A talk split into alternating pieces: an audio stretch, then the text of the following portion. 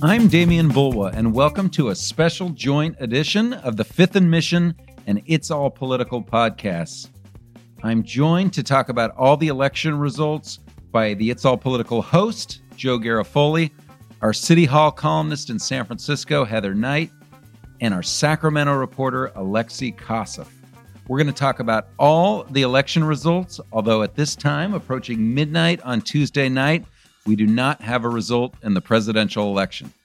Thank you guys for joining me here. Good to be here. Thanks Too bad we're having not in the newsroom with some cold pizza right now. and cold beer, as I believe we had uh, four years ago on this night. Yeah, this was You uh, you know a first Yeah. for the the Chronicle Let and the record other show. newspapers to to do everything on Zoom. We are so used to being together. It it sucks to not be together, um, and not share pizza and Yeah. Reese cups. And of course, valuable information and insight and analysis. Oh, well, that's true. So, Joe, we got to start with you. The presidential race at this hour, um, and perhaps well into tomorrow, is undecided.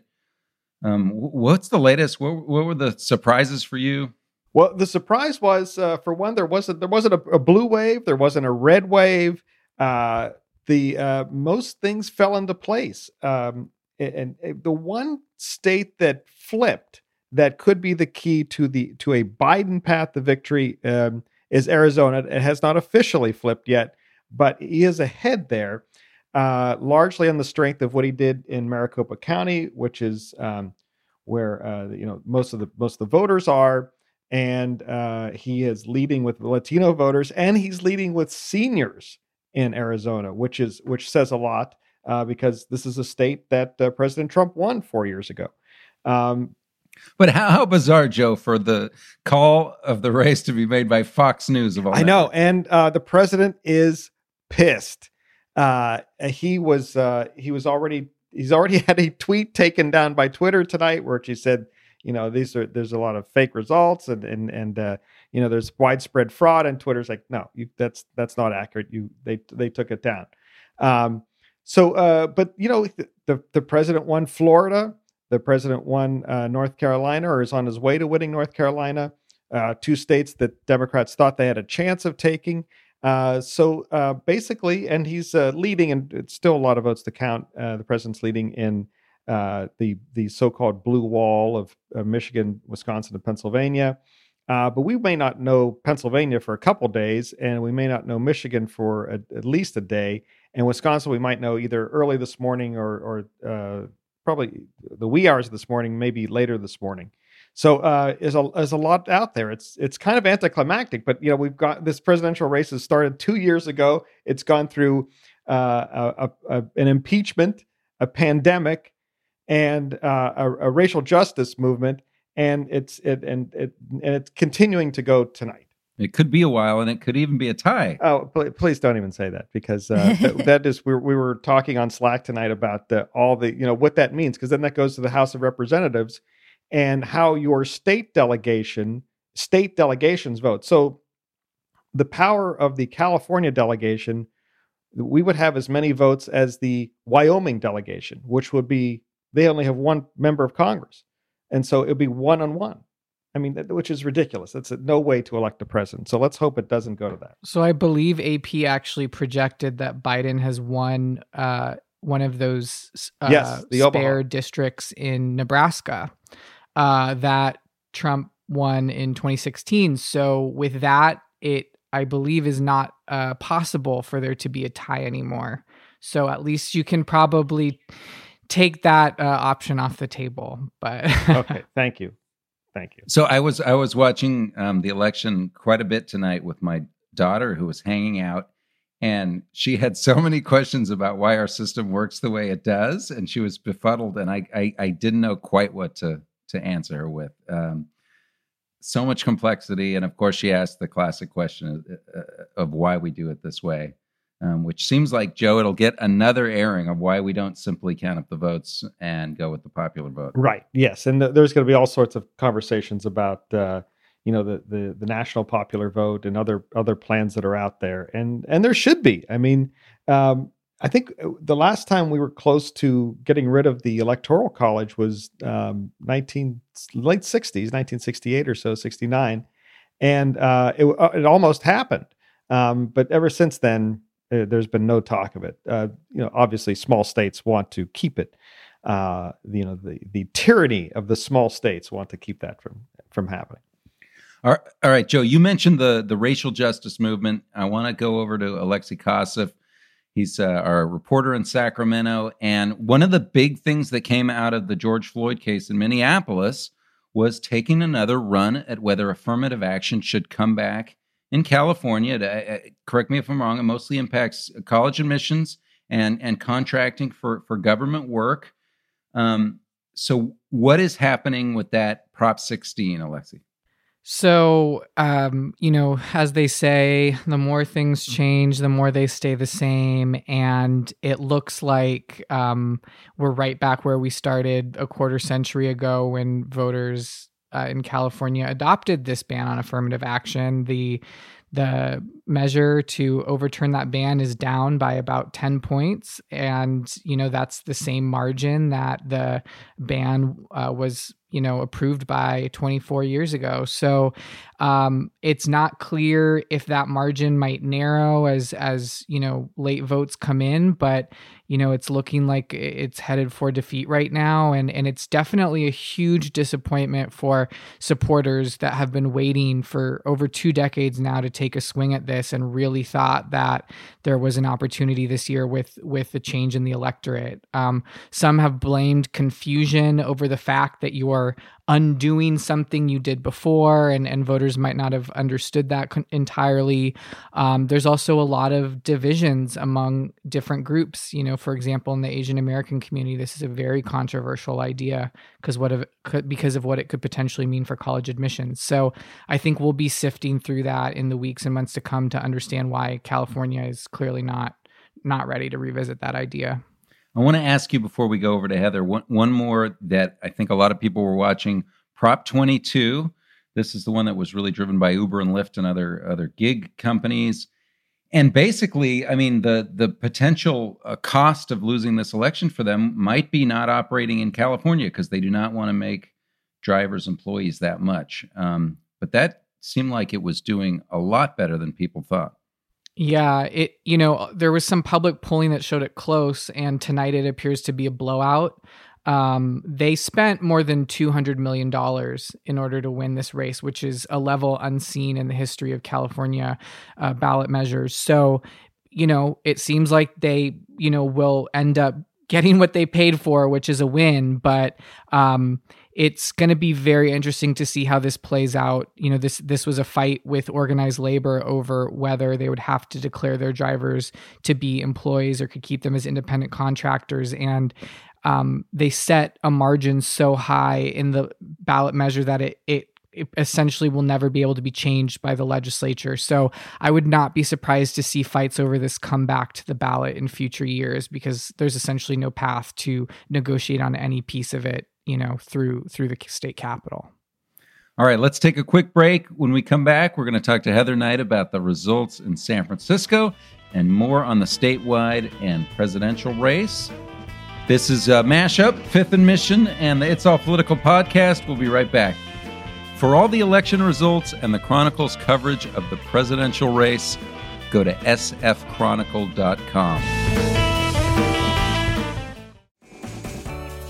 Heather Knight, thanks for joining us, our City Hall columnist. Heather, obviously, this election in the city was overshadowed quite a bit by the presidential race, but the issues in San Francisco right now are so historic in terms of what's happened to the city and and and, and the ongoing crisis in terms of drug addiction and homelessness and housing.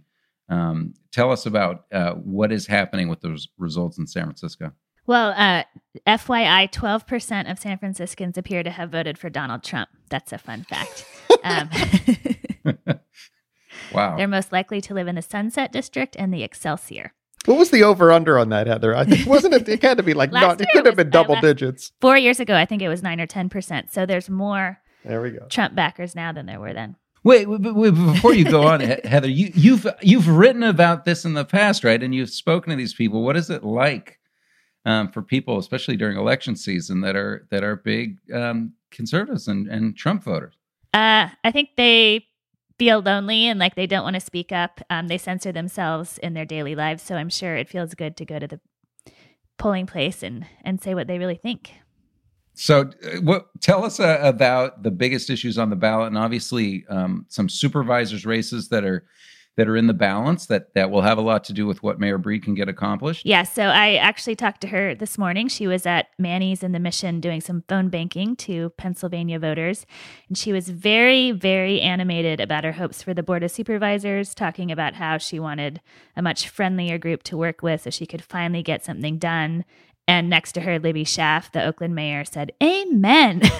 so um, they were having some fun bantering. But she did not uh, get much of her way when it came to the board of supervisors. It doesn't seem it's still too early to say for sure because of the weird ranked choice voting system. So, um, not all of that process has gone through yet. But with the first go at ranked choice voting, it looks like Connie Chan um, has won in District One, who the mayor did not support. Looks like Aaron Peskin held his seat. Looks like Dean Preston held his seat in the Haight. He and London Breed do not like each other at all. So that is not good news for her.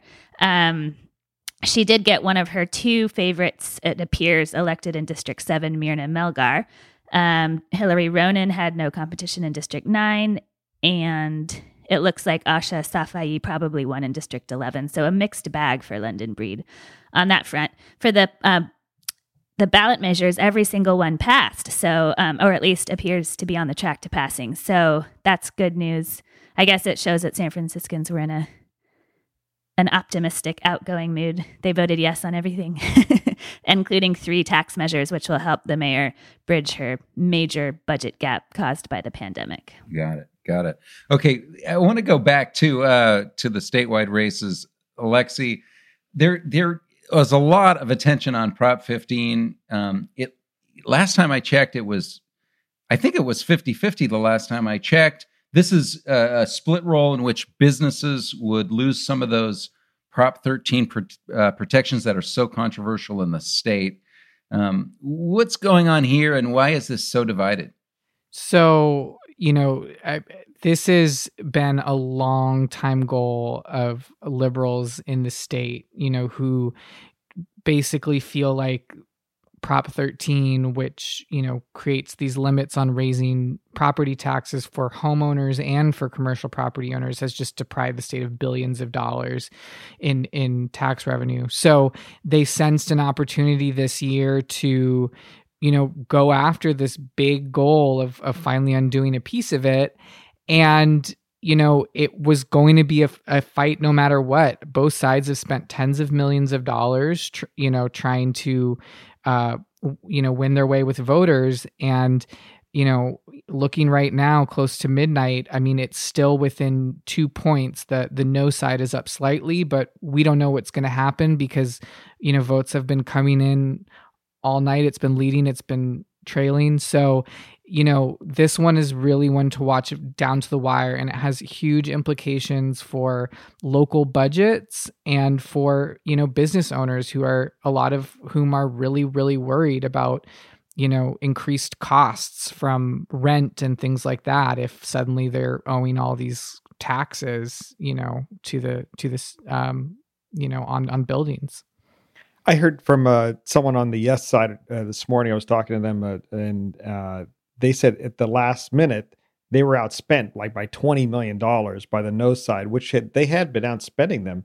Uh, the yes had, had been outspending them for much of the campaign, but some late money came in on there because uh, they were ahead in the polls for the most part, right, Alexi? They were. Yeah, they were. I mean, this is, and again, this is one that's been tight the whole time. Uh, a lot of public polling showed uh, the yes side right in there with 49% for months and months, 49%, you know, which is good to be winning, but it's not good to be under 50%. And the polling in the last few weeks has shown the no side gaining. So it could be that la- that late surge of money will push the no side over the edge. I don't think this is one that we will know for days, if not weeks, in California. All right, a, a few other state props: a repeal of California's cash bail system uh, was trailing, uh, at least at this hour.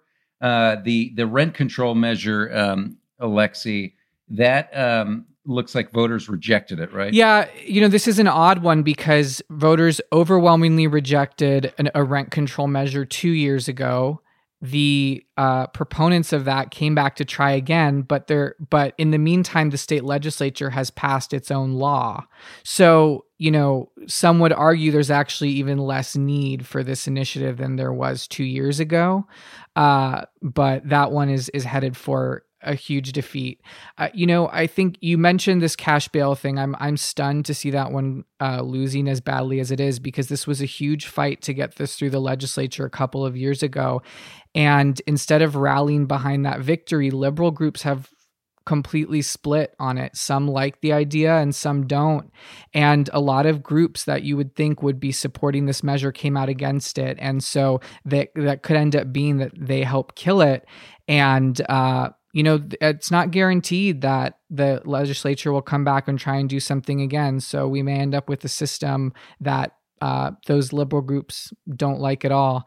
Um, it, it, really shows that um, you know all of that momentum that you mentioned around racial justice in California this year has not, you know, it hasn't turned out in in the election the way we expected. There's a couple of criminal justice measures uh, that did pass, including one that will restore rights for uh, parolees, voting rights for parolees when they finish their terms, uh, and and California voters overwhelmingly rejected a measure that would have uh, created harsher criminal penalties for some crimes. But you know, as you can see, it's just it's been a very mixed bag this year on on that front and Jerry Brown chose to put his put money a million dollars uh, behind Prop 20 or against Prop 20, I should say, as and he didn't do anything for cash bail, which also was something that that happened uh, during his uh, last uh, uh, term in office, uh, which was kind of odd. It, it, I, it, was a very odd choice because this version, the the law, it's a referendum actually, so it's essentially right. the the bail industry went to the ballot to try and block California from adopting this law. And the version of the law the legislature passed was a version that Jerry Brown wanted. You know, he basically made the legislature pass something that was not quite as expansive as they had originally planned to.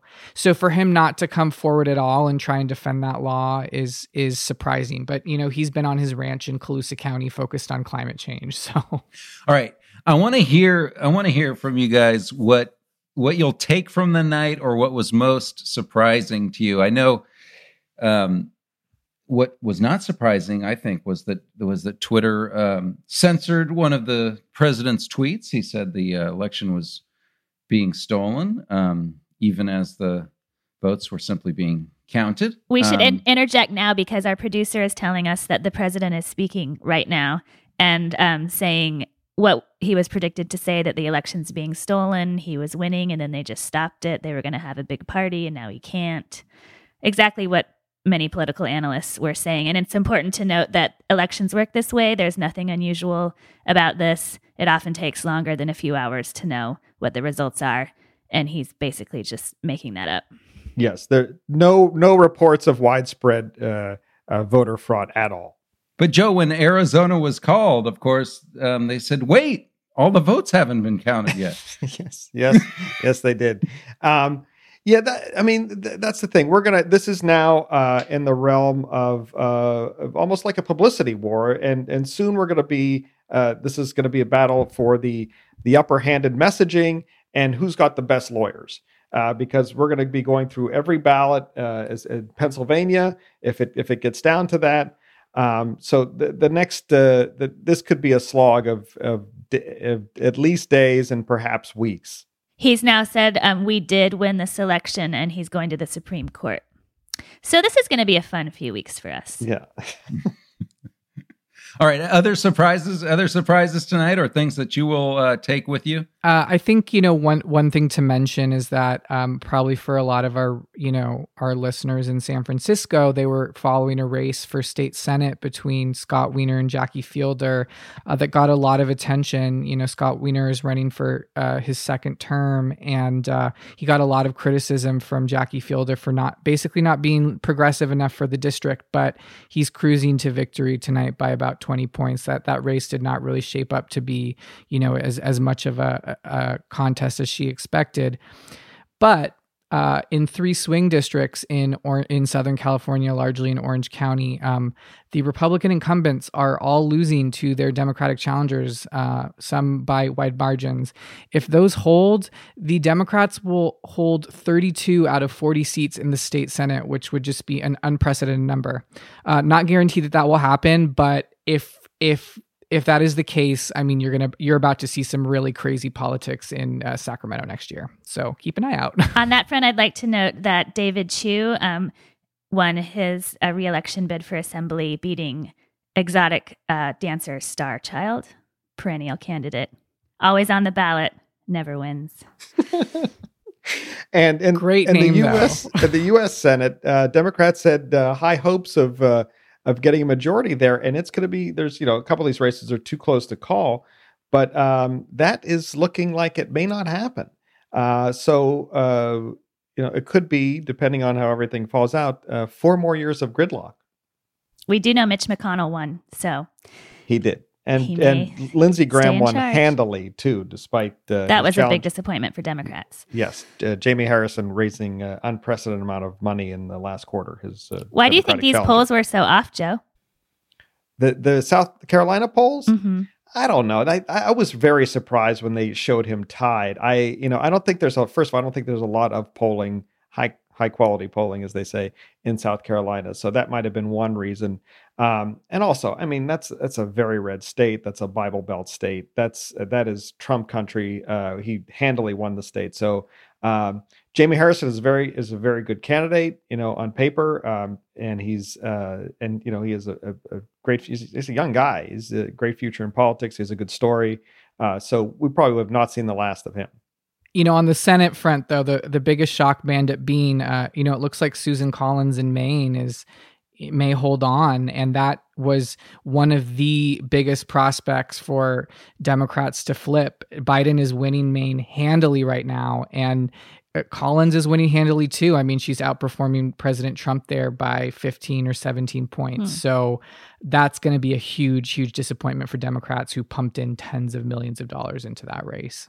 And again, we may we may also have somewhat of a reckoning on on ourselves and on polling, and uh, if if some of the storylines hold again, um, the polls are not going to uh, to hold true, and and people are going to wonder not only why they are sometimes wrong, but also what the value is there. I- I am starting to wonder myself a little bit. Yeah, and there was a lot. A lot of pollsters said they. Uh, we'll see what happens in the in the uh, in the the blue wall states, but uh, a lot of pollsters says, "Hey, we we we are overcorrecting now to make up for the mistakes we made four years ago, where we underestimated, undercounted, uh, you know, uh, working class uh, men." Uh, uh, without white guys without college degrees that uh, that were Trump supporters, and so uh, you know uh, they might have to go back to the models again because that you're right. This could be this could be 2016. Uh, it could smell a lot like 2016 again. All right, well, we we got to wrap it up, guys. But I really missed spending personal time with you guys tonight in in the newsroom, pizza. Um, it's not the same.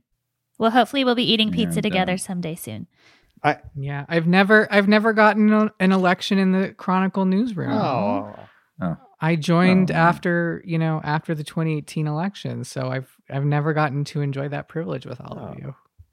I just want to note that four years ago tonight, I thought I was working on a very big story, which was the San Francisco San Francisco soda tax measure, and then I had to um, write that, even though I'm sure like not a single person read it. So I had to rewrite my story uh, at, at uh, on deadline.